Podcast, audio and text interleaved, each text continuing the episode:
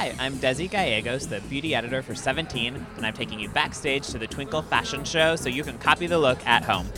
The look that we're doing is sort of like an ethereal texture. We're starting it out by curling the entire head on a small barrel curling iron, like a 3 8 inch curling iron, and then afterwards brushing it out and teasing it up like crazy so that you kind of lose the curl and it just gets kind of like a nice soft frizzy feel. I'm mainly using an aerosol hairspray, um, Workforce number 9 by Redken.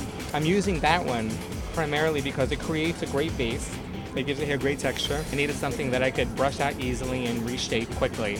It's the kind of hairspray you can keep layering. What I did initially was when the curls were fresh, I brushed them out with a paddle brush, like um, like a Mason Pearson brush. Now I'm just teasing it up with this comb. What you do if you want this look is to take part of it, um, three quarters of it, just divide the head, take the back and the one side and twist it up into a French twist, leaving the tail out, leaving that kind of like curly hair tail out and then tease that and tease the top and the sides so that you get that kind of fluffiness and use that to cover up the uh, the French twist and then just to kind of create a little bit off kilter look. It's it's fuller on one side than it is on the other. Gotcha. You know, so it's really light and airy here, and it's light and airy here too, but it's a little more dense, almost football shaped, Okay. and not because it's Super Bowl Sunday.